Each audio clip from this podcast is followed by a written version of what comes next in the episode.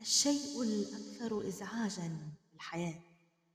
هو أن الشخص الصادق يخسر دائما في صراع الكلمات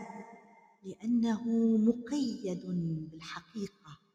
بينما الشخص الكاذب يمكنه أن يقول أي شيء